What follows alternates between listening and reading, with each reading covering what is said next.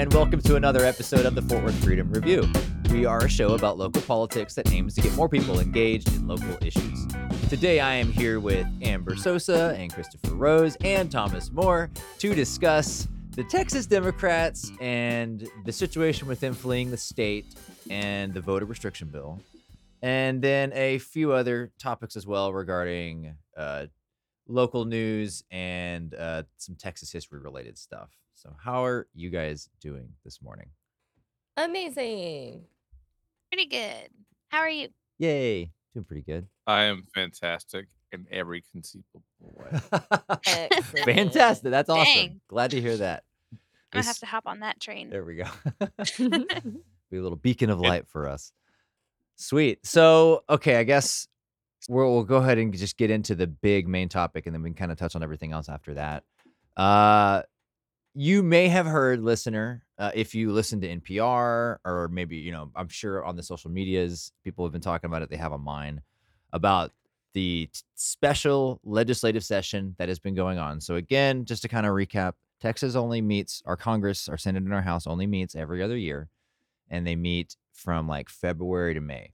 And so they did that earlier. There was a bunch of hubbub about abortion bills and a bunch of hubbub about, you know, the, the critical race theory bill kind of at the end of the session. A few things we kind of hit on that stuff in previous episodes. So now the governor has called a special session to bring everybody back in to finish legislation in regards to voter restrictions that didn't get passed in the regular session for various reasons. Um, and so that's the re. So the governor can call a special session whenever he wants. He has the authority to do that. He can do it as many times as he wants to. He can set the parameters of how long the session is.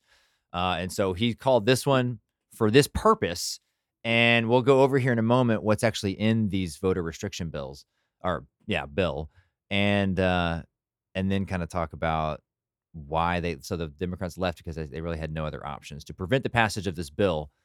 Uh, and so yeah. So what do y'all think of this move? Do you think it was good, bad? What's your take on it? I'm for it. Yeah. I don't know if Yeah. ultimately if it's going to be effective in preventing the bill being passed, but like I'm glad they're not just like laying down and, you know, letting it go through without, you know, any type of incident because it, you know, I mean, we're talking about like access to democracy. so, Yeah. yeah, it's I'm I'm for what they're doing. yeah, I was talking to a friend yesterday, day before yesterday, about this, and he hadn't really been engaged, wasn't really, didn't know what was going on or why, you know, they, they, he just heard that they had left, and I guess probably heard the the the framing of this, like, oh, they're they're abdicating their their job or their duties, and he was like, it's ridiculous people can just leave the state when they're supposed to be working and just like you know get away with that or whatever, and I was like, well, I mean mm. it's a you know in politics politics is a game. You got to figure out what your options are in a given situation. Like when they're trying to pass this much voter restriction which he didn't know what what any of that was in it. I was kind of telling him. And and like okay if they're trying to prevent that from happening what are our options to prevent that? Well this is pretty much all they have left. Is like okay we got to leave the state which essentially once you have enough people out of that the chamber then you don't have a quorum and you have to have a quorum this like minimum number of people to convene and to actually do legislation. So 50 Democrats flew to DC. Now they can't do a quorum. And so, and they kind of said they're going to stay there Yeah. for the end of the session, which means nothing's going to get done. And so the, so the Republicans are essentially framing this as like they're not doing their jobs.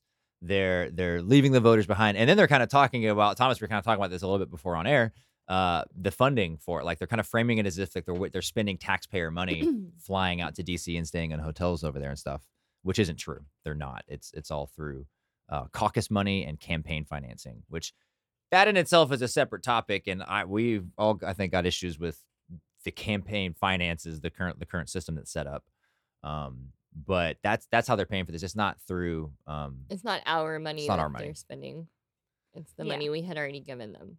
Yeah. If we if we gave anything to support their individual campaigns. So mm-hmm. So I'm going to read a little bit from the Texas Tribune article. Texas Democrats land in Washington, D.C. and promise to stay out of Texas until after special legislative session ends August 6th. As always, these links are going to be below in the show notes, so you can click away and proofread and check and make sure that we're, or you know, that we're quoting this information accurately, but also like maybe you disagree with our takes about these things. Hit us up on Twitter, FW Review, if you if you do. Um, so in this in this article, essentially, we've got. I'm just going to kind of read it. We got a Fort Worth Democrat who is a Texas House representative. Um, Chris Turner kind of says uh, that this is our message to Congress and that we need them to act now. Meaning, okay, so like the strategy behind this and kind of like their only option is is for the Biden administration and the current US Congress to pass voter reform, which they've talked about doing, but it hasn't happened yet. And they're like, that's pretty much our only option. Like they're just essentially trying to buy time to where the national, the federal government can then pass legislation that'll override these Texas restrictions. Um, and so that's kind of why they're going to DC. They're planning to do that. And it was 51 of the 67 Democratic members of the Texas House are the ones who fled up there. And yeah, I don't know. I, I, would. Do y'all think Biden's gonna gonna advocate for this? There's been uh, one thing I've noticed is that this was something that we've talked about in. The, oh, where'd Thomas go? Tommy Thomas left. Um, you know, I've been following this for a couple weeks. It's been the Texas Tribune has been covering it. The Fort Worth Weekly's been covering it. It's been in the local media, but now I've noticed. I don't know, Amber, if you have like on YouTube, the, a lot of the national people that we watch is now talking about the fact that the Texas House has done has made this decision or whatever. Yeah. So maybe there'll be some pressure on that. What do Ru, what do you think? Yeah, I mean, it feels like they're playing the game, you know. I and I think I can definitely see Biden putting some pressure on this. He's he's been um he's been verbally opposed to the voter restriction bills, yeah? That's true. Yeah, I don't have any like quotes in front of me or anything, but No, you're right. uh, I can I can definitely see him at least throwing, you know, his his word behind them, um, if not taking any like legal action. Yeah, I hope so. That that would be nice. I- I think that we like definitely need reforms. Um, I guess like, or maybe not reforms. is- Maybe reforms isn't the right word, but like we do need like some legislation at the federal level that will stop, um, you know, certain states from, you know, trying to implement stuff like this because it this isn't only happening in Texas. Like I think Georgia is like really where the G- their GOP is like hammering down the hardest um because Georgia of course went blue for the first time in I don't know how long um if ever and that's I think that like before the 90s. scared the the fuck out of like you know like Abbott and Dan Patrick and even um Arizona was you know they recently started trending more democratic as well and like they're trying to implement a lot of um you know legislations uh, there as you know to keep you know to make voting voting harder. And of course like the policies that you know they're trying to adopt like in you know like in previously um have impacted you know people of color more so than you know white white voters um and it does seem to be like you know like a, a racist agenda Mhm. um Mhm. and they're all but admitting that it's a racist agenda and so i would think it's really important that you know like people in georgia or texas or arizona you know have the same ability to access um you know voting and participate in democracy as people in california or new york do Mhm. um and i think it's really I think short sighted because I don't think that these policies are going to be like quite as detrimental to Democrats, like and just like not affect, you know, like conservative voters at all.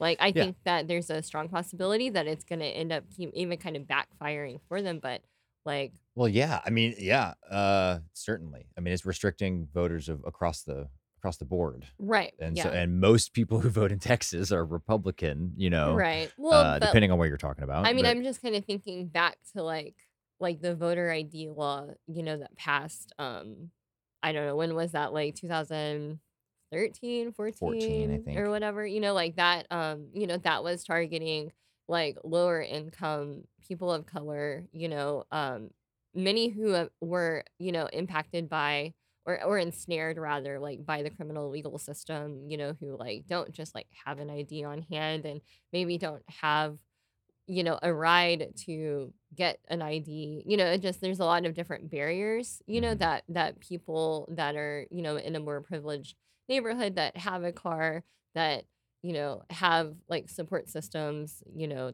um, that help them do what they need to do to be able to vote that you know it's hard to imagine like what it's like for for people that live in areas of concentrated poverty and how much harder it is and so I think on on the surface it's like, oh, like who doesn't have an ID? But in reality, like actually quite a few people don't don't Yeah. have one. Maybe their ID got stolen. Like I've worked with like, you know, homeless youth who like, you know, that don't have an ID, like many Mhm. disenfranchised people like don't have IDs. And so um, you know, like when that came about, like that was kind of a, a big deal, but a lot of people like didn't understand why, you know. And I think no, a lot of these policies are similar. Yeah, and so we- we- we'll, we'll go through those here. Uh, and so there was another Texas Tribune article that it's just like what's what's in the new voting restriction legislation, and it kind of just goes through kind of point by point. These are the things that they're advocating for, and a lot of this stuff was put on either the House version or the Senate version. The Republicans wrote these bills, you know, and the House version of the bill was kind of one way. The Senate version of the bill was was slightly different, and neither of those passed in the regular session. Uh, and so now they're essentially kind of taking the best of of those two bills and like trying to put them all in one piece of legislation and pass it now, which is why the, the Democrats are leaving. So what? Why? So why are the Democrats leaving? What are they? What are they not wanting to to pass? Um, it is a ban on drive-through voting. So during the 2020 election, Houston kind of pioneered uh because of the pandemic and everything this whole drive-through voting thing and they actually had eight different locations set up at like you know stadium parking lots and that type of thing where people would just come through show their id fill out their stuff and then kind of go and be on their way uh i don't i mean if you're you know if you're for democracy if you're for people ease of people expressing their opinion like there's there's there's nothing wrong with this that i can see um and it says in the article that it was very popular in Houston, and one in 10 people who voted early in 2020 did it through drive through voting. And so that's a lot for Houston at 10%. That's a lot of that's a lot of people. Um, I'm trying to think of what the population of Houston is. It's like eight, eh, six million or something like that. Like it's, It's huge. it's yeah, That's all I five know. million, something like that. Um, Damn. so I don't know. What do you guys think of drive through voting? Is that is that a bad idea? Base, yeah. I like it. I mean, I, like, I'm Yeah, I mean- making it easier for people to vote. Like, Yeah, like it seems like it just exclusively makes it easier, you know? I mean, it still requires like all the same things. It's just that yeah. it's faster. It doesn't restrict voting in any way. Like it's not. I mean, you could. Oh, oh, you have to have a car to do drive-through voting. Well, you can still go regular. You can take a bus to the polling place. It's, it doesn't. It's just making it more accessible to more people, and like Yeah. just not providing that is just preventing people from voting. Like full stop. That's all. Like, there's, there's nothing else you can really say about that.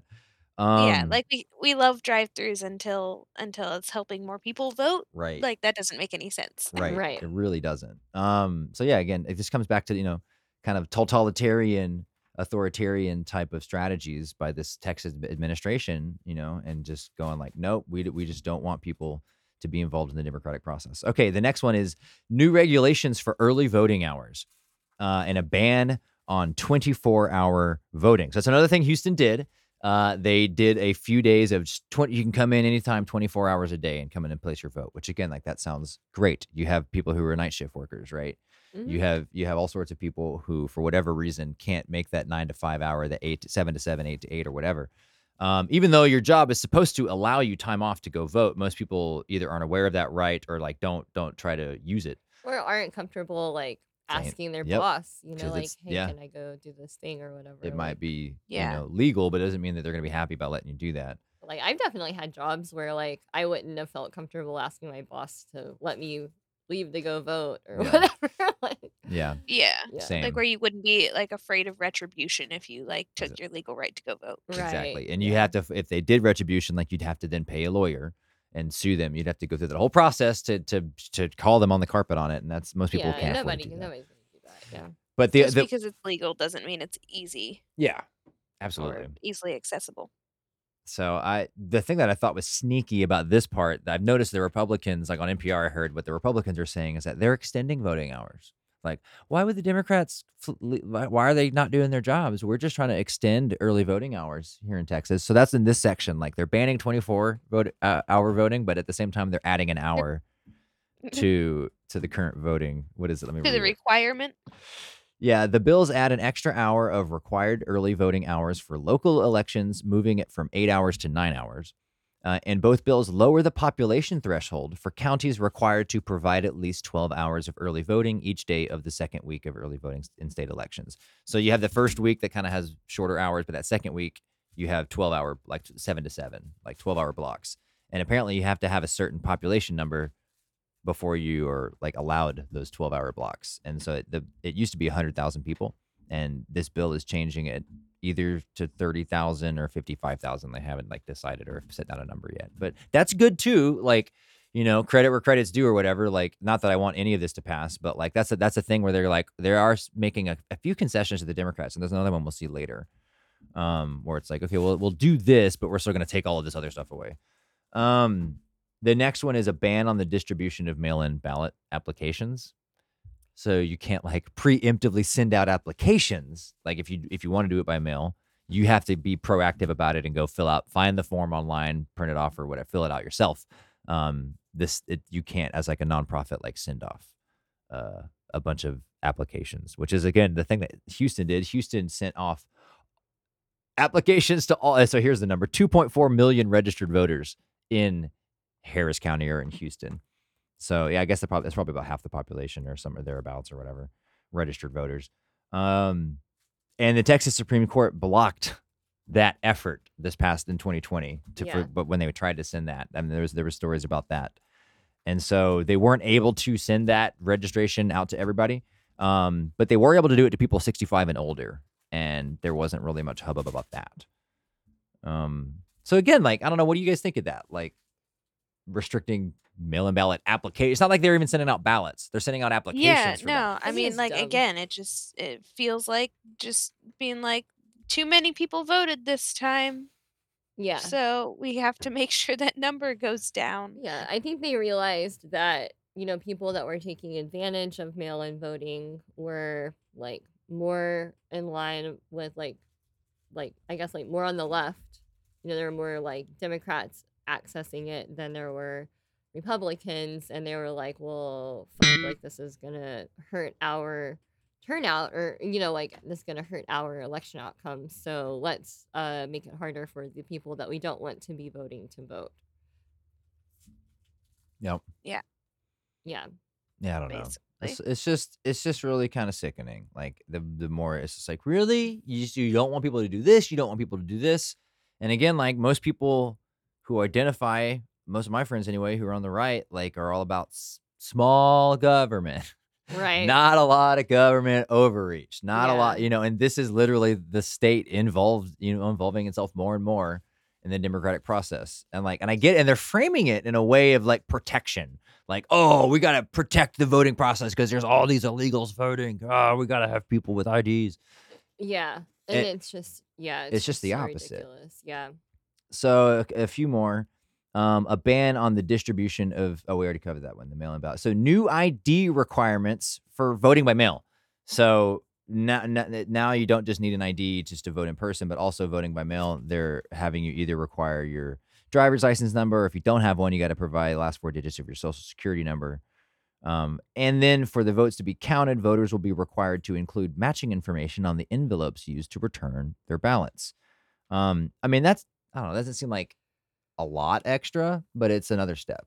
It's another thing that you've got to go through. Yeah. I mean, I've been against the the voter ID laws um you know, since like 2014 or Yeah. whatever. And that's actually like one of the laws that I think had already passed in Arizona. That was like one it was a new law for them. Like they didn't have the voter ID requirements. And I think just a couple maybe like a month or two ago, like um, you know, like people filed like lawsuits against it and it actually like went up to the Supreme Court and the Supreme Court upheld voter ID laws. So Yep. that was a um you know like a loss to me Yeah. um and a lot of people were like really upset um about it and i kind of figured it would be upheld because we've been doing it for like how many Mhm. years now Yeah. here in texas um but there's actually like uh like a lot of people it, it it set a lot of people who like aren't in texas like off you know Mhm. like concerned about how the supreme court is going to actually rule in in the cases of these other um you know laws that are being challenged that are being passed in you know like conservatives like Yeah. leaning states Yeah. so they're like oh like they upheld that like what else are they going to uphold so i don't know i mean even if all of this stuff ends up passing you know it's going to be challenged it's ultimately the supreme court's going to be making a decision um and this is not a supreme court that i want Making it- determining yeah, these the things like it's just not court, Yeah. like it's just not. Um so I don't know. Like it is in my view like going to be up to, you know, like um, you know, the federal administration to in, in, or in the Biden Yeah. administration to really, you know, like come I guess to our rescue. Yeah. um because I know that it sounds weird to even say that. yeah. Um, but like I mean we're in Texas, it's not the first time that we've Yeah. had to say that and it's not gonna be the last, you know. Yeah. What do you s- since we're on the topic, like what's y'all's take on um I hate to use the term packing the court, but what I mean by what I mean is adding more Supreme Court justices. to- Pack the shit out of it. Like that's that's me. Like I mean this what number do you think? um I don't know. Is there actually a, a limit? Well, no, I mean it's it, there's been different proposals in the, over the past you know century or so of Mhm. of trying to add you know two justices, maybe adding four justices. Um, AOC's talked about it a little bit. Uh, you know, we have nine. We currently have nine justices. Yeah. Um, and the whole the whole thing of that is like if you add more, then you kind of are watering down, I guess, each of theirs individual power in it. And you're adding more voices to the court. And that's perfectly fine. I mean, Yeah. how many Americans are there? And it's ultimately nine fucking people deciding like what our laws are. Like, Yeah. I mean, that's insane to me. Like, if you were to just like set up um a court system or like a government system like today, if I was just gonna like build a country and create a justice system or a court system like eh, like nine people. Like m- making all the calling all the shots like i i'm not really i i mean i would like to see like at least 12 like Well, you want it to be an odd number. right That's okay the thing. 13 you know i mean i don't know like i think like 50 really would you know 51 i guess like Yeah. would actually be better like the more the better like in, in my opinion because like that's oh i mean people aren't I uh mean, really, and like if you look at this from a you know checks and balances perspective, that's the whole point of the three branches having the judiciary. You know, they have the executive who executes the law. You've got the legislative branch. They're the, the Congress. They write the laws, but words on a paper mean different things to different people. So you Yeah. need the judges to interpret the law for us. If you're wanting that to be a check against executive power or exec or against legislative power, then you want them to have more separation from those entities. Meaning, Right. if you got nine people and six of them really like the president, um, then the president can really influence the or the president's party or whatever can really influence how those nine people are voting. So if you got 51 people in there, yeah it's way harder right um, to to to kind of that that that uh, influence is diffused, you know, among among more people. yeah So I mean, if you're if you're a real strict constitutionalist and and want want want to you know want to reform it to be more like the founding fathers documents, um, then you probably want more justices in there because that's actually making the courts a little bit more powerful, and power has been taken from the courts ever since our inception, essentially. Yeah, I mean, honestly, like after Trump like packed all of the lower courts, like him and Mitch McConnell packed the out of all the lower courts. Like, Mhm. I mean, it's gonna be, I don't know, like maybe two generations from now before like things are like back to like being more more balanced, you know, because of they they like elected all of, or appointed all of those conservative judges, like Mhm. in the appellate court, like all the all of the lower courts. So I Mhm. mean, even just getting something, you know, challenged like up to the Supreme Court um is going to be really it's going to make it that much harder because Yeah. you know like it can be ruled on like in the lower court so like say you know like somebody is trying to, you know, I'll use a conservative example. Say you're trying to overturn Roe v. Wade, you know, um, and you're trying to like get the court the case like kicked up to the Supreme Court so they can ultimately, you know, like rule one way or the other. Mhm. Um, you know, like if you had a bunch of Democratic judges in the lower courts, they might be like, no, that's dumb. It wouldn't Like, even make it up there. yeah, like I like you're not I'm not gonna kick this up. You know, Yeah. that's stupid. Um, and so it's like the opposite issue that we have, and I think that's something because Yeah. like the courts are so difficult to understand. I think a lot of people don't realize what the impact is ultimately. and a lot of that's done on the local or the state level and those Yeah. are the elections that people don't participate in this has been a, a, a republican strategy for the past 20 years of Well- like hey before obama and like kind of in response to to obama they especially weren't, they weren't even voted on. They were appointed by.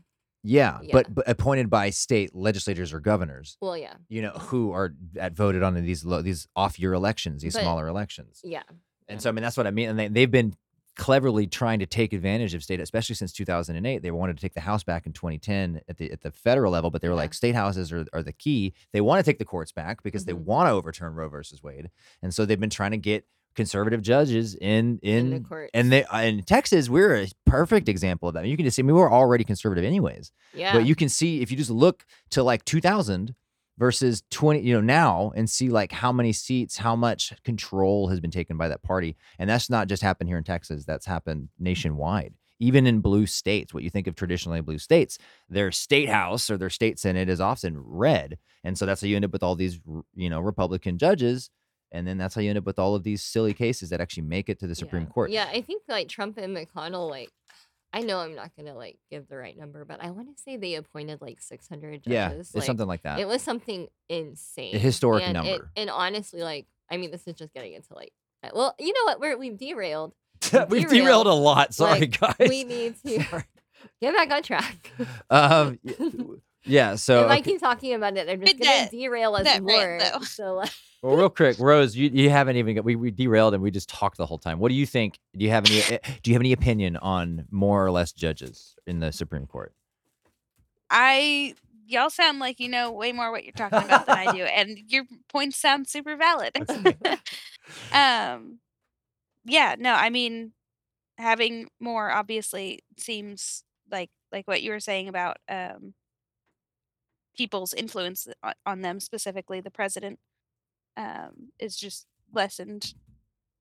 The the more people you have, yeah i mean that seems to make sense to me i don't know Yeah. but yeah, well, I mean, and it's and also with it being a lifetime situation like Mhm. it's kind of terrifying to get anyone in that much power you Yeah. know to be one ninth of one third of the of the government Yeah. you know Yeah. or of the federal government absolutely no I, that's a good point like like just thinking back to when that one uh what is what was his name even uh brett Kavanaugh. Kavanaugh. brett yeah yeah yeah, Brett. But yeah, like the whole Brett Kavanaugh hearing, like that that was a huge deal and so many people cared about that. And Yep. then like to have him be put in a position where for life he's he's on the Supreme Court, like Yep. as you know, allegedly um Mhm. an abuser is like pretty terrifying. Mhm. And it's just it sucks because it's a repetition of exactly what happened in was it ninety one with Justice Clarence Thomas Mm, and yeah. Anita Hill, Anita Hill, yeah. and who who was a staffer. If you don't know the story, there's a really good HBO movie on it. And there's a bunch of stuff you can look up, but essentially Anita Hill uh, was a staffer of his, and he sexually harassed her, and she called him on it, sued sued him. I guess I don't know. It ended up being a whole just like the Kavanaugh thing. Uh, and where- then now he's in charge of interpreting the law and making Yeah. moral decisions. he's for the, he, rest of he's the us. chief is he the- he's not the chief justice but he's like he's been there this i think the second longest of anybody on the court now and so yeah we got two known and uh, there were testimonies you know, in court and stuff uh, abusers and so yeah Yeah. and so it's just like you you would think like okay well that well that's the the 90s so you know we've come a long way since then and like no No. no still the same so real quick we'll wrap we'll wrap up this section uh monthly citizenship checks is another thing that they were putting in this voter restriction bill where they check every month to uh compare the voter registration rolls to the citizenship rolls and i guess purge month. them Yeah, if Yeah. they don't match That up. sounds like a great use of time. Well, you know what I think that is, um, and this is like I think we talked about it like way back in the day. It's, it feels like it was way back in the day. I think like maybe like four months ago or something. Um, we uh we discussed how um like the voter roll purges are actually just based on um having like a duplicate name. You know, so like if your name is John Smith and there's already a John Smith, um, to use like a you know stereotypical white name example um, you know, they're like, oh, we already have John Smith on here and they live in the same state. So we better uh, eliminate this other person. Yeah. So if your name's Eric Hernandez, for instance, then and there's a bunch of other ones that are live in the same zip code or area, then yeah, then it's very possible that Yeah. your stuff's gonna get taken off or whatever. Just if you have a generic name, you know, on any, and that's what they're looking Yeah. for. Well, they're tar- they're targeting, yeah, like um, you know, common um Hispanic names and like common black names. Um, or I, I don't know if Yeah. you can say common. I don't know. I feel weird saying that, but um, but that's like the intention of of the voter roll purges, and that's very much how it's done. So like, Yeah. and they and you don't find out if you've been purged, you know. So You have to like, check on your own. yeah, that's why they say that like you should, you know, like every election season, they're like, make sure you're actually still, you know, eligible to vote and that you're still registered to vote because you you may have been purged, you know. Um so Yeah. so yeah, like I think that's kind of like an expansion of that Yeah. same thing like in this provision of this bill because I think they're like wanting to not wait till you know like October like the month Yeah. before elections to do it. They want to actually like be doing it year round Yeah. um which i think is you know needs to be taken into consideration because like that's really impacting like our state Yeah, and it, it, it got and our local elections So they tried to put this in the House bill or in the regular session, uh, and it landed. It says that that sort of review landed the state and federal court over concerns that targeted naturalized citizens who were classified as possible non-U.S. citizens, Hmm. and it ended up agreeing to settle three different legal challenges and agreed to rework their methodology. Uh, only to flag voters who provided DPS with documentation showing they were not citizens after they were registered to vote, which doesn't like make any sense. And so and they didn't follow through with that. So like I don't know why they're putting it back in the bill if it already got challenged in court and they like they already settled to like not do that. And they're just trying to do it again or something. because um they yeah. because they act with impunity Yeah. like on a regular basis and they don't think that rules apply to them Thomas, are you back? Can you hear us? Oh, I see you. he's here Keep keep what you're here in spirit. Come on, come on back whenever you whenever you can, buddy. if you can hear us Um he's stuck in the void So we got two more, two more things uh, on this voter restriction bill. Uh, one is I was unaware of this. I remember this story, but I didn't. When I read it, I was like, I don't know what this is. Uh, the Crystal Mason provision. Do you remember the Crystal Crystal Mason story? Um, That- so oh yeah yeah yeah that's the chick that um got arrested for voting in tarrant county right Yep, in Tarrant County, Yeah. uh, controversial illegal voting conviction of Crystal Mason, a Tarrant County woman facing a five-year prison sentence for casting a provisional ballot in 2016. She was on supervised release for a federal conviction at the time, and she said she didn't know what she didn't know that it made her ineligible. They didn't tell her when she left and was on federal conviction release, uh, supervised release. They didn't tell her she couldn't vote, so she went and voted, a- and now she's facing five years for doing that. yeah Um, and so this provision in the bill, which is something the Republicans put in the bill, would make it to where that doesn't happen. Um, it would require Well, it would require judges to inform someone of a conviction. Yeah, so, th- there, so now they would be required by law to tell them you're not allowed to vote. Um, so why don't you just let them vote? Um, right that's that's an option. Yeah. But I mean, I guess this is a baby step. Um, again, there's like these little tiny concessions throughout the bill that the Republicans are like, well, we'll give them this, but we're gonna, and and, so they do shit like that and Yeah. then they're like we're for criminal justice and they focus on that in the media. The, the, the Republicans frame it as just like, oh, we're passing, but we're expanding hours for early voting. Look, oh, we're putting in the Crystal Mason provision, so now you got to tell people they can't vote when they can't vote. Yeah, yeah we're doing it. we're, we're, doing things we're for doing people good. who have been convicted that you know like are left out like we're doing things that are helping them Yeah. vote more or whatever and it's just like The- okay So the last one, and this one's gross to me, is the enhancing poll watcher oh, protections. oh jesus christ So it grants poll watchers free movement within a polling place, except for being present at a voting station when a voter is filling out their ballot. But anything else and anywhere else, they can free roam and do whatever and say whatever. Oh my god. Which that sounds like a chaotic environment to be voting in to me. If you got a bunch of poll watchers mean mugging you, If you have a bunch of like, you know, white nationalists. I mean, they're there, all- like yeah. in black neighborhoods, like Yeah. what happened on the east side of Fort Worth, like Yeah. while people were voting. yeah, we had Um, Michael I here to talk that- about that. Yeah, I love that you can't be on your phone like with your with your research about the candidates pulled up, Yeah. you know. But you can have just people in there with free movement. yeah, just observing, you know, being intimidating, whatever. I mean, they've already got a lot of rights. So currently, poll watchers are entitled to sit or stand conveniently mm-hmm. near election workers, and it is a criminal offense to prevent them from observing. But they're wanting more freedom and free reign. Yeah, and that's that's like the grossest one, like in the whole bill. I think you know, like to me, like that's like even worse than voter ID, than the voter ID requirements. And I've already like expressed how much I hate those. But like, I mean that that is restricting voting in in ways that you know, like you can't even really be put on paper. You know what I mean? Like, Yeah.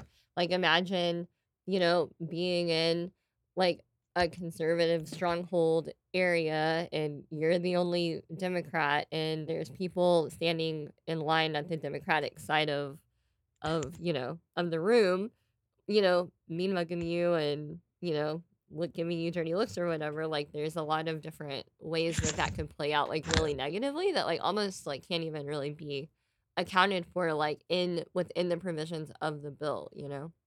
Thomas, what do you think of of poll watchers?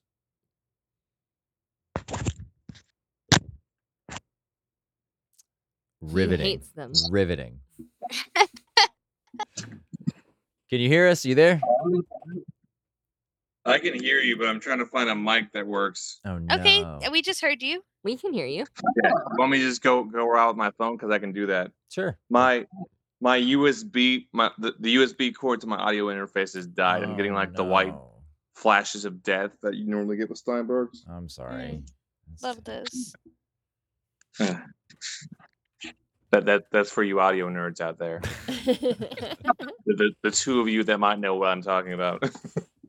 So we've been talking while you while you dropped off. We were talking about uh, the voter restriction bill that they're trying to push. Like we talked about how the Democrats fled, but like why did they flee? Well, because of all this crap that we've been going through. Do you have any hot takes about any of that stuff? Well, I know that there's a typical misconception on it. Uh, most conservatives think it's only it only has to deal with voter ID, and that's why Democrats don't want it.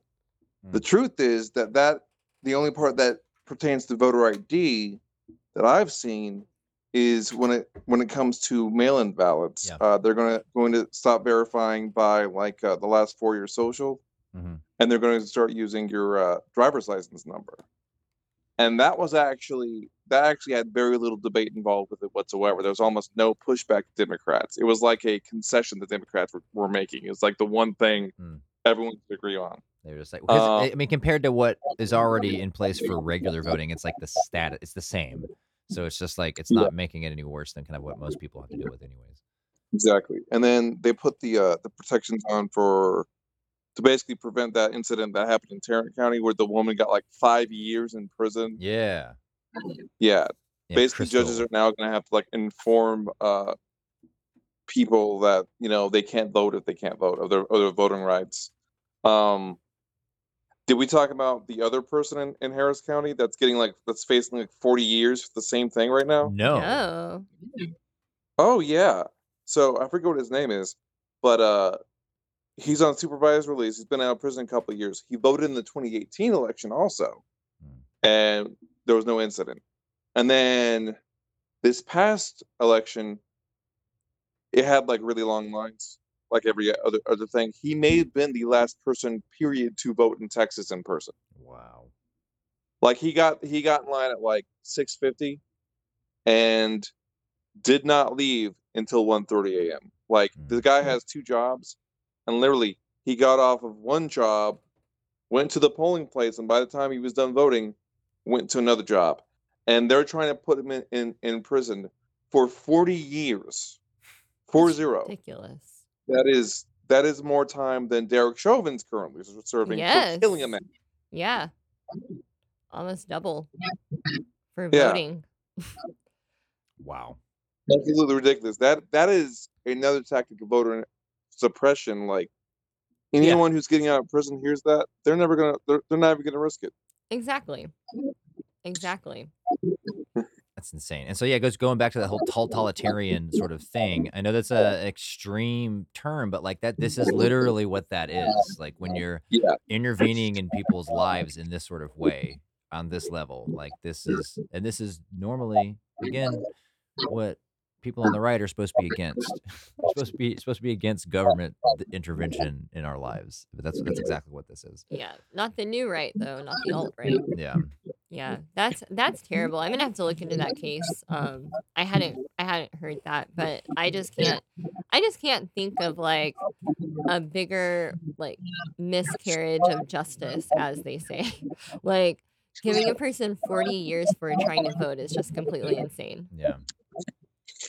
Yeah, Thomas, I guess do you mind muting whenever whenever you're off? We can hear all that feedback. Yeah, let me set it to that. One second. Thank you, sir. Yeah. So okay, we've got a couple of more hot topics that we want to hit real quick this week. So we've got this museum um down in Austin and this book that was written. I really want to get this book. Uh, I want to get it too. this happened a few weeks ago. We were actually going to talk about this last week on the podcast, but we had we had enough to cover. Um, but it's kind of it goes on along the same lines of the critical race theory um, thing that's been going on, right? Where like us history teachers now have to kind of censor certain aspects of history in our classroom. Uh, and so this is just kind of another extension or example of that. And so there's a great Texas Tribune article that talks about this that's down below in the show notes titled State Museum Canceled Book Event Examining Slavery's Role in the Battle of the Alamo after Texas GOP leaders complained, authors say. So these guys wrote this book called uh, Forget the Alamo, and they had scheduled a speaking event at uh, this State Texas Museum in Austin, and the event was canceled like the day before um, after pressure from Lieutenant Governor Dan Patrick and the the Republican administration here in the state of Texas because they saw this as that type of CRT critical race theory stuff that they were trying to restrict in classrooms. And they're like oh well this book is espousing those type of messages. Um, so we need to ban it from being spoken about. Yeah, so like what I um what I find so interesting about this and um I know there's a lot of interesting things about this and a lot to say, but like what I thought was like the the most interesting to me and something that I think I guess maybe could be up for consideration now is like like the the reason that Dan Patrick and Abbott were able to cancel this event is because they sit on the board Yes. of the of the museum yeah and they didn't you know because like a governor and lieutenant governor sitting on the board of a museum you know they're like not really paying that much attention to like the events that are coming up hopefully because they're doing their other job but maybe hopefully not because i don't like the quality of work that they do in their positions anyways. Um but anyways they like find out last minute that this is happening and they're like "Ah," like critical race theory like talking about what we actually did during the battle of the alamo and slavery and white people bad oh my god or whatever. Um and so like they cancel it but like like should they even be sitting on this board like while they're in office is it normal for you know people that are in like currently serving terms in office to like sit on these types of like i don't community i think it's a conflict of interest for sure but I i, think it it's seems like common it is to me. Like, I mean, if it is this a is this a I mean, I think this is a like publicly funded museum, if I'm not mistaken. I don't think it's a private museum. Um yeah it's yeah it's the, Bull- the bullock museum which is uh kind of run by the state preservation board yeah, so I just um I don't know. Like I I had never really considered, you know, like like this is like literally like you know elected officials controlling history like Yeah. not even like oh we're gonna like censor what other people are doing in the classroom that we're not actually in this is them like literally like censoring like what's going through like this this museum and it's like if you're not gonna learn about you know I, I mean like read the the quote from the author like at the end like where he's Oh, at the end, I mean, can't so towards the beginning, Chris, Chris. So there's three authors on the book. uh, Chris Tomlinson shot back to the to the to the lieutenant governor on Twitter and said, "Lieutenant Governor Dan Patrick takes credit for opposing free speech and policing thought in Texas. At Bullock Museum proves it's a propaganda outlet. As for a fact-free comment, well, a dozen people of a dozen people, professional historians disagree." So, I mean, I guess uh, right before that, so uh, Lieutenant Governor said, as a member of the State Preservation Board, I told staff to cancel this event as soon as I found out about it. Uh, and so this is their back and forth that that kind of happens. So I thought it was funny that the author like wasn't scared to like get into it with the governor on Twitter, be like, bro, you're silencing. You're you you're, you're oppressing free speech. You talk, you say you're a free speech advocate, but here you are, like literally oppressing free speech. And like, and what he says is like, if you can't talk about the history at the history museum, like, where can we talk about it? You know, Right. um, and so do, are y'all familiar with? I mean, I guess like Thomas, I know you kind of are a history guy. Like, what is what is y'all's perception of like the current story of the Alamo? Because this is what it is that we have we have the normal story that like most Texans are like raised with, and then we have like what really happened. Yeah, like Daniel Rose Boone. and and Thomas. Like, what do y'all what do y'all think of the story of the Alamo? Let's talk about that. so you know the, the the typical texas drove is they always equate it to like the the 300 moment in sparta you know the the, the poor texans were oppressed by the, the mexican army and the mexican army destroyed them and then sam houston came and you know fucked them up in the, in the battle of san jacinto but i'm betting that the real story is a little bit less uh should we say attractive Hmm. Yeah, I think that's a fair. I think it's a fair way to put it. Yeah, I think that the the quote um, by who was it? One of the one of the people involved in in the book. I don't know why it doesn't say their name here. Um, oh, the publisher um, says, as uncomfortable as it may be to hear for some, celebrating the Alamo has long had an echo of celebrating whiteness. Mhm. Mhm. That one uh, hits a little hard. Yeah, I mean that's kind of, and that's the thing. Like it's all it's been like you said, Davy Crockett, uh, you know, Daniel Boone, or not Daniel, not Daniel Boone. I uh, said Bowie. Daniel Boone. Yeah, I was like, wait a said minute, wait a minute. As soon as they said Uh, I was like, wait, I think that's Jim Bowie Yeah. and all of these white, you know, and the pioneer type heroes. Like that's kind of how they're for they're, they're viewed as like frontiersmen who are like out there roughing it. yeah. uh, and focuses on them. What the book, and I haven't read it. Like again, I want to read it. What the book is talking about, uh, and this is stuff that I learned. Uh, I took Texas history at UTA under Professor Sam Haynes, who I believe still teaches it there. He wrote the textbook that we use too.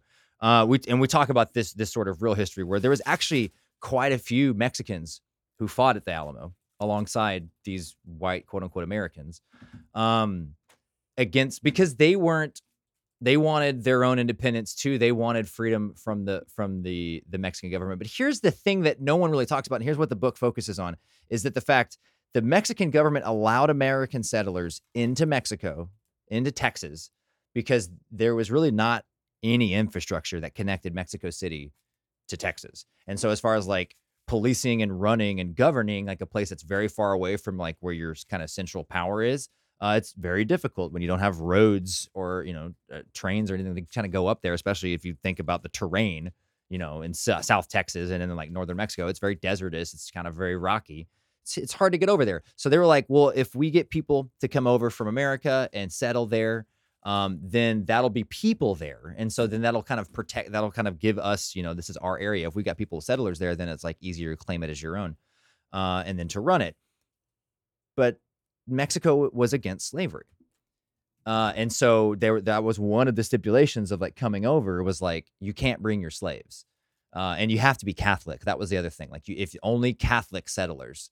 Um, but it wasn't like they had a, a border with you know people checking papers or whatever, right? Like anybody could just come over.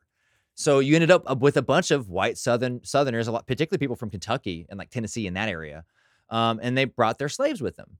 And so this Battle of the Alamo, Battle of the Alamo, and really the battle for Texas independence was very much about slavery, um, because it was about the right to keep your slaves, even though the the tyrannical Mexican government doesn't want us to have slaves, and like that was the issue.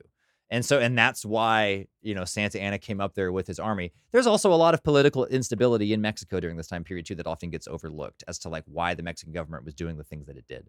Um, but like none of we don't ever hear about any of that stuff. We don't hear that there were African Americans. We don't hear that there were Mexicans that were also fighting at this thing, and we don't hear how slavery was like inherently tied to this bat this war that happened. Um, and that's what the history book. But that I guess like that's not critical race theory. No. Like that's that's it's just acknowledging race in history. That's all it is. This isn't critical race theory. This isn't a critical race theory book. No. like oh, I don't know who needs to hear this, but critical race theory is a sociological theory. Like it's not any different than, you know, like like feminist theory. It's not any different than like, you know, like um I don't know, there's like a ton of different like sociological theories that, you know, Yeah, but like cri- critical- differential association. You're just critically looking at things from a systemic perspective, critically questioning does this work? How does it work? Why does it work? Is it working the way that it's supposed to? And critical race theory is just looking at race. yeah, it's just critically. looking at race. Like it's looking at it through the lens looking at the different name. Yeah. yeah, hence the name. Right. Like it doesn't have anything to do with even like teaching history. Like that's what's so strange to me is like I think Yeah, I it's think not a his, way- it's not a historical frame of thought or school of thought at- no. at, all. it's like we you know used a lot in like sociology, particularly in like, you know, like the criminological aspect of sociology as it should be because like our, you know, country like, you know, imprisons more, you know, of our minority population than any other country on the planet. You know, so yeah, like that's a good place to talk about it. But like talking about race or or teaching, you know, the fact that like slavery happened or whatever, like that doesn't have anything to do with critical race theory. And I'm like Yeah, becoming more and more convinced that nobody actually even knows what it is. Um and I think it's just like so strange. And like the fact that like the right and you know like so many um I guess like you could you know I, I guess just like conservatives in general are like using critical race theory to like scaremonger about like you know like white genocide and just like the ties to like white supremacists and like white power rhetoric like in this ongoing debate is very concerning to me Yeah. and um I, because I just, they're afraid. They're afraid kids are going to read about people like the Atwater, who actually Mm. worked and was a top Republican. Yeah 100%. absolutely The Southern strategy. That's he yeah, if- invented the dog whistle, basically, is what I'm saying. Yeah, Yeah. Go go if you don't know who we're talking about, go look up on YouTube, type in like Lee Atwater Southern Strategy. yeah And you'll find the audio clips of him talking with Nixon and explaining like, hey, this is what we need to do in very racist and explicit terms. yeah Um, and so yeah, that's this is uh certainly an extension of that. That type of mentality. You're very right, Thomas. Like that's that's a big part of this. And that's here in Texas. Like that we we kind of Yeah, you know, so like to word it the way that like Lee Atwater would have worded it, you know, like we used to say things like, "Oh, like we don't want," you know, and I'll quote Lee Atwater. I'm not gonna actually quote him because that'd I be was like, crazy. are you really gonna No, do I'm not gonna Um, Like- you know, like, you, you Using sure? slurs for people of color, you know, like we used to use these like racial slurs and everybody was cool with it, but you know, then people started becoming like more politically correct. And so now we say things like, you know, we don't want critical race theory to be taught. And, you know, we don't want people knowing that slavery happened. Yeah. And, you know, we're going to, you know, use these other terms and to, Yeah, know, essentially, like, place. it, it essentially boils down to like diffusing out the point. Like, well, we don't want to say we don't want X, black Y, people in our neighborhood. We're going to talk about economics and we're going to talk about you know theory in this case, and we're going to talk about these big ideas that makes it so kind of incoherent and detached from the original idea that people don't connect the dots. And we're gonna, you know, use terms that like no white conservatives have ever even heard before in their lives. And that's because it's because scary, it's right? sociological theory.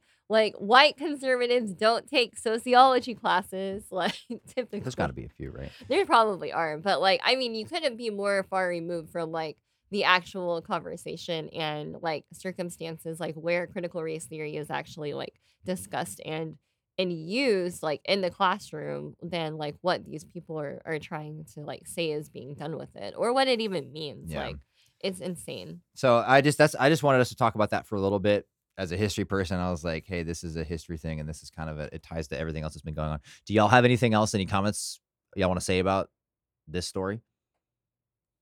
I don't think so. Jerry Patterson needs to die. That's about. I don't want to wish death upon any anyone. Oh, oh, by the way, the uh the state board that we're that, that they're You cut out, Thomas. Say that the state board. What? the state Oh no. that is Oh, a state run. Can you still hear me? Yeah. There we go. now we can. Yeah. That is a state run uh board. So all the members are public representatives right now. Oh, okay. So it's like Okay. It's one of part those of things that since he's the governor and they're the lieutenant governor, they're technically the head of every board. Mm. That makes sense. So, and then, and yeah, that's that's another thing. I just want to make it clear that like Texas has been very heavily involved in maintaining a certain framing of Texas history, and like this, the state has. And so, like, if you go down to San Jacinto, uh, the monument down there that was written by the state of Texas, and the the inscription on it isn't accurate. Which is one of the things we talked about in my class. Like a lot of these inscriptions, uh, in our in the monuments that we place around the state, all that stuff's written by the state. Uh, and so it has a very biased sort of story. And a lot of people just don't think about history that sort of way. They go on a vacation and they go to the, the thing and they read the plaque and they go, huh, that's what happened. Uh, but like uh, very who wrote that? We don't often ask ask that. No, it's the state. So they're definitely framing it in a in a in a certain way. And here's just again, it's a very I'm glad very glad that you said that, Thomas. Here's the state, you know, being 100% actively involved in the story that it chooses to tell about itself. Yeah. And I want to like make a point that like nobody nobody's even trying to change those plaques, you know? Like Right. nobody's like submitting to like have the Alamo like represent itself differently, you know? Totally. They just wrote a book about the history of it. That's it. That's it. they just wrote a book examining like possible differences in how people learn about this historical event. Yep. And that that's, That's terrifying for some reason. Like it's like that, that's it's all fear. It's just fear and it's like fear of the truth in some way. And I don't want to get all high and mighty about the truth or whatever. We have to whole Fear about white but, like, genocide is what it is. yeah, I mean, I guess that's that's That- the I more think that is like the fearful thing, I think. underlying Yeah, I think you're right. elephant in the room. Like this is actually nothing more than like white supremacist and like white power, you know, like dynamics and talking points like leaking out into like mainstream conversations about things, which is like largely because the the alt right is is a white power movement, Yeah. like in every sense of the word. Like, um, so I just don't. Yeah, I mean it, it's really gross. Like it doesn't look like that on the surface, but like when you start looking at like the ideology and like the underlying themes and um agendas like of of these incidents like that keep happening, it, that's what it is. Like Yep. Absolutely. Yeah.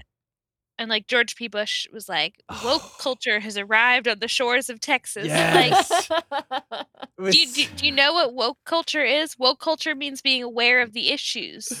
like, Like, yeah, woke culture means like knowing as much as you can about things that you have opinions about. yeah. You know? yeah, Like and the, and the, it's it's just fear. It's like, oh, if people know about things, ooh, Yep. that'll be bad. arriving on the shores like idea. like a conquistador or Yeah. something. Yeah, I just imagine like a cruise liner of like LGBTQ individuals. What do you mean Jesus wasn't like, white? pulling up? I want to like, be there. I know, right? A big pride. like a big uh, pride boat. cruise liner Sounds like into. Galveston Bay, like Which Galveston has that big festival every year. That's always yeah, actually a like big South deal. Padre Island has been overrun with like wokies, I guess. Like uh, you know, like, And the have other no thing idea. is, the assumption is that white woke culture hasn't been in Texas before now. right? Like- yeah, like like we weren't already here. I guess. Like, geez. We Uh, were fine, and then they all started fleeing from California because socialist policies don't work. Yeah. Yeah. Uh, so I mean, here, literally to Amber's point, like the white supremacist messaging, like George P. Bush says that, and this is like what closes the article. I st- I don't know what he sounds like, but I'm gonna make him sound like this. I stand with Alamo descendants. He said, I stand with other Texans that believe that the revolutionaries fought and gave the last ultimate measure on the grounds of the Alamo for the idea of liberty to liberate the Republic of Texas from a fierce and vicious tyranny of the government in Mexico. Yeah. A vicious tyranny that said no slaves. yeah. So- Right. Yeah. Which I just want to say, like, America's whole, like, all these, like, America's whole thing has been going to other people and being like, you can't do this. Yeah. You know, you can't have slaves. It was in Mexico territory. Yep. Yeah, and I, that they I were wonder- trying to say no slaves, and and America was like, "Mm, I don't know Right. about that. Or what? But it was Here's the Americans. West, I technically, Here's the other yeah, thing about Texans, but that. Yeah. Uh, slaves were Oh no, you did it again. Come back. Come back. Oh, oh, we're gonna. Oh, Can you hear me now? yeah. I got- Aw. I got it's like absolutely perfect here. Um, I had the push to talk thing. Anyways, slaves would like run to Mexico, and then we just Mexico just would not give them back. Yeah. Yeah. And so they'd be all mad about it. They'd be like, "Give us back our slaves." We're like, "Uh, no, those are people. Mm-hmm. They're Absolutely. staying here."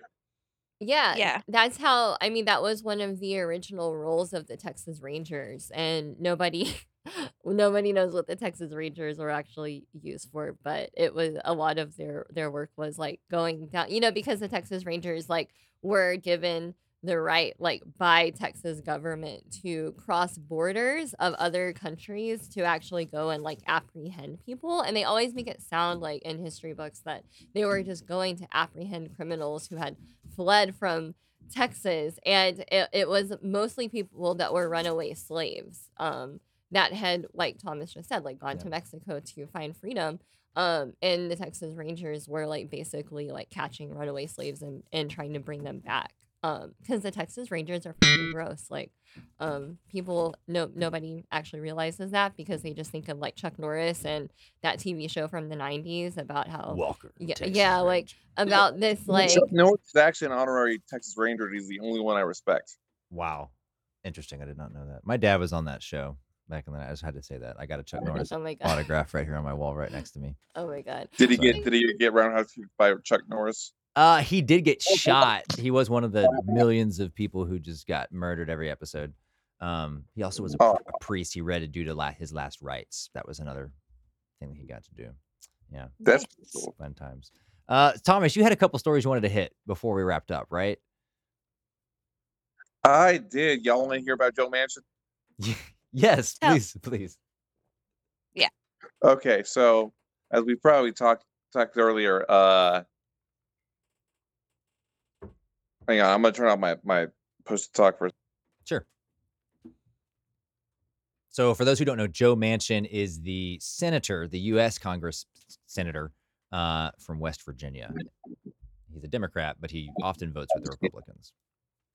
I mean, he's a Democrat in name, basically. Yeah. So when the Texas uh House uh when the when the Texas House Democrats basically le- left uh left the state so we couldn't get out conduct business um my hats off to them uh they started meeting with lawmakers in Washington to, to try to compel them to make a uh federal voting rights bill and get it passed well like everything else it's at the it's at the whims of one Joe Manchin, who right now is being referred to as President Joe Manchin because he basically holds all the cards. Like He's he's just running the Senate because he's the oftentimes the deciding vote.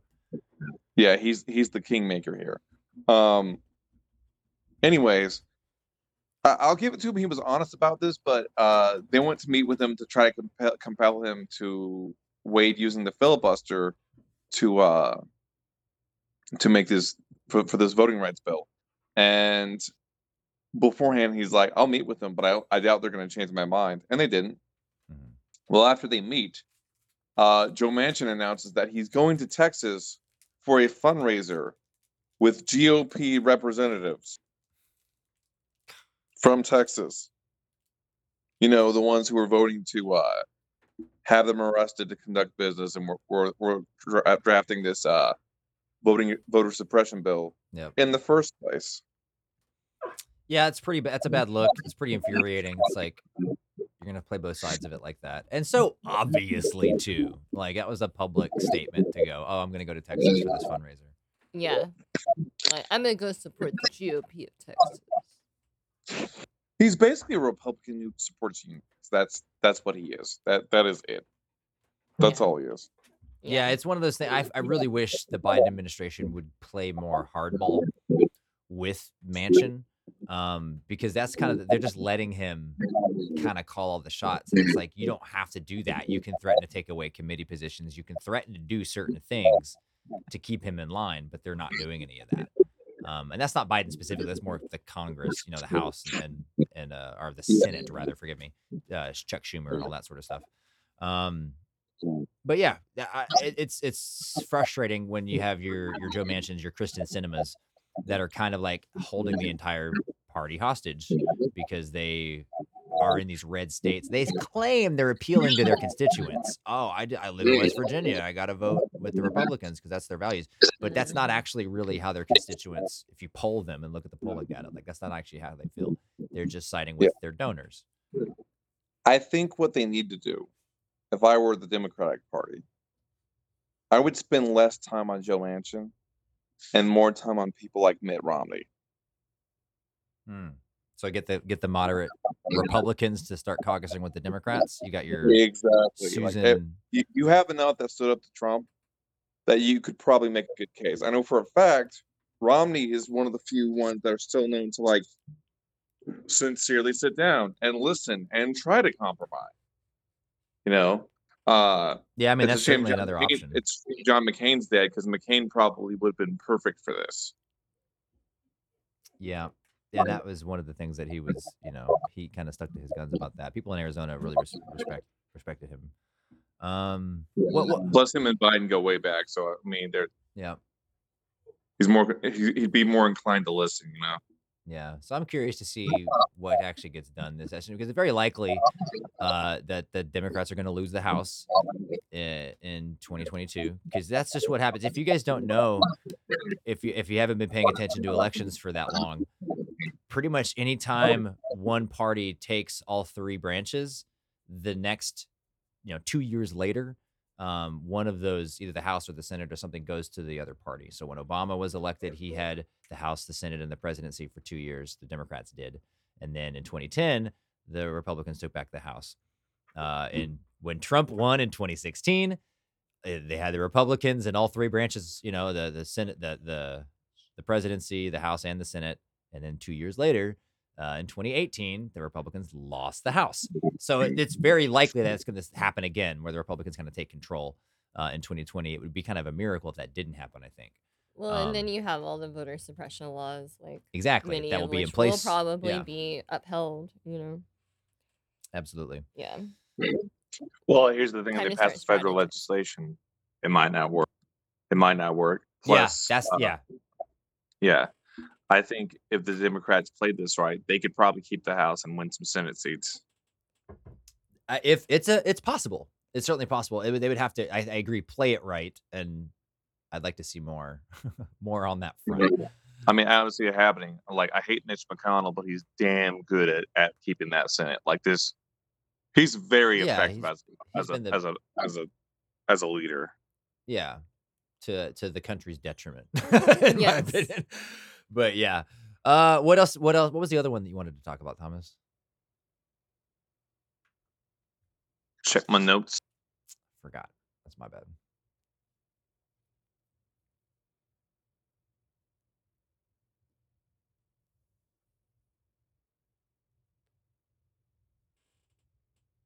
Mm. I think he sent the article for it. Oh yeah, yeah. Uh, Police Chief Noakes Ah, yes. not wanting to form a citizen review board. So I guess he's gone out publicly and said that. Now he said that when we covered the forum, he was asked that question along with or the the panel when they were when they were interviewing all the candidates for chief, and he was the only one that was vehemently like, against totally a against civilian it. review board. Yeah. So now he's saying it again. Thomas, what did he say? Um, basically, what he was saying was he didn't know how much of a. Uh, he's basically saying the same thing Manny Ramirez is saying. Hmm. Uh, he doesn't know how much benefit it is. He doesn't know if that's the way they need to go. Uh, the police monitor is already doing things. By the way, even the police monitor in Fort Worth does not have the same privileges a normal police mon- monitor No. would. No, Right. she's not independent. Yeah. the reason these the reason these police these citizen review boards exist in the first place they actually go back way back they were created to curb corruption within police unions Hmm. which is probably the primary reason why he doesn't like them. Yeah. Some people say it's not effective because you know we haven't you know look at all the the stuff that's still happening, all the crimes and stuff. Well, the reason that's still happening is because if you take all the areas that have citizen you know police review boards, you've got like eighty one thousand police departments, something like that, not or eighty one thousand people. Basically, it's not a lot. It's a very small percentage of all the police stations out, out Oh, yeah. there. Yeah. I mean, like the way that I've always like heard it framed is that, you know, like the I guess like the downfall of like of like citizen review boards is that like they don't actually have enough power to effectuate any actual changes like within the police departments. Like a lot of them, you know, there's different models. Like sometimes it's like a use of force review board where um, you know, people are there and trying to determine whether um different uh you know like actions that were taken by law enforcement were um you know exceeding their the use of force requirements was it appropriate was it inappropriate could it have been avoided um sometimes like the citizens don't even actually have voting rights on stuff like that. So like that's all like the issue with citizen review boards. It's not you know like like not an issue of you know um should we have them or, or should they not or do they not do anything to like you know limit crimes. It's not about like limiting the behavior of the citizens. It's about limiting the behavior of law enforcement officers like so. Um, Miss, will you go back to push to talk? Um, it Yeah. The noise from your end is making them quieter somehow. Sorry, guys. Oh my gosh. You're good, buddy. But yeah, I mean, we're almost done, anyways. But yeah, it's it's uh it's still very disappointing. I think that us in Fort Worth are still having to deal with the police as if it's like 1991 yeah or something. Well, they're trying to walk it back, and like the thing is, they're only making very small concessions. And the only reason we're getting concessions now is because I don't know if you notice, but uh, police union doesn't have a lot, uh, have as much sway over the city council right now mm-hmm. as it did. Yep, because we got some new members in there. We got a Chris Nettles in there. We got a Dr. Jared got, Williams in there. we got four or five situations. Did you see what Chris Nettles said about uh, Tatiana's case? Yeah, hmm we covered that last week, actually. Yeah, or la- la- last episode. Yeah. Yeah, like Oh, they're they know they're gonna get one. It's just a question of how much power they're gonna get it. They're gonna go kicking and screaming too, um, Yep. because they don't want it. They want this to fail. They want this to go back to when they don't have to be held accountable to the people. yeah absolutely absolutely. So we'll keep an eye on this. We'll keep an eye on what Fort Worth PD is up to, but, what Chief Noakes is up to. Things, you know, lately, you know, this past couple episodes have been more on like the the state level, a little bit of national stuff. Um, but we're certainly going to try and keep abreast of what's happening at the local level as well and share that with everybody. So thank you, everybody, for all the research and everything this week. And thanks for sticking with us. And have a great week. Bye. Yeah. Bye. Bye.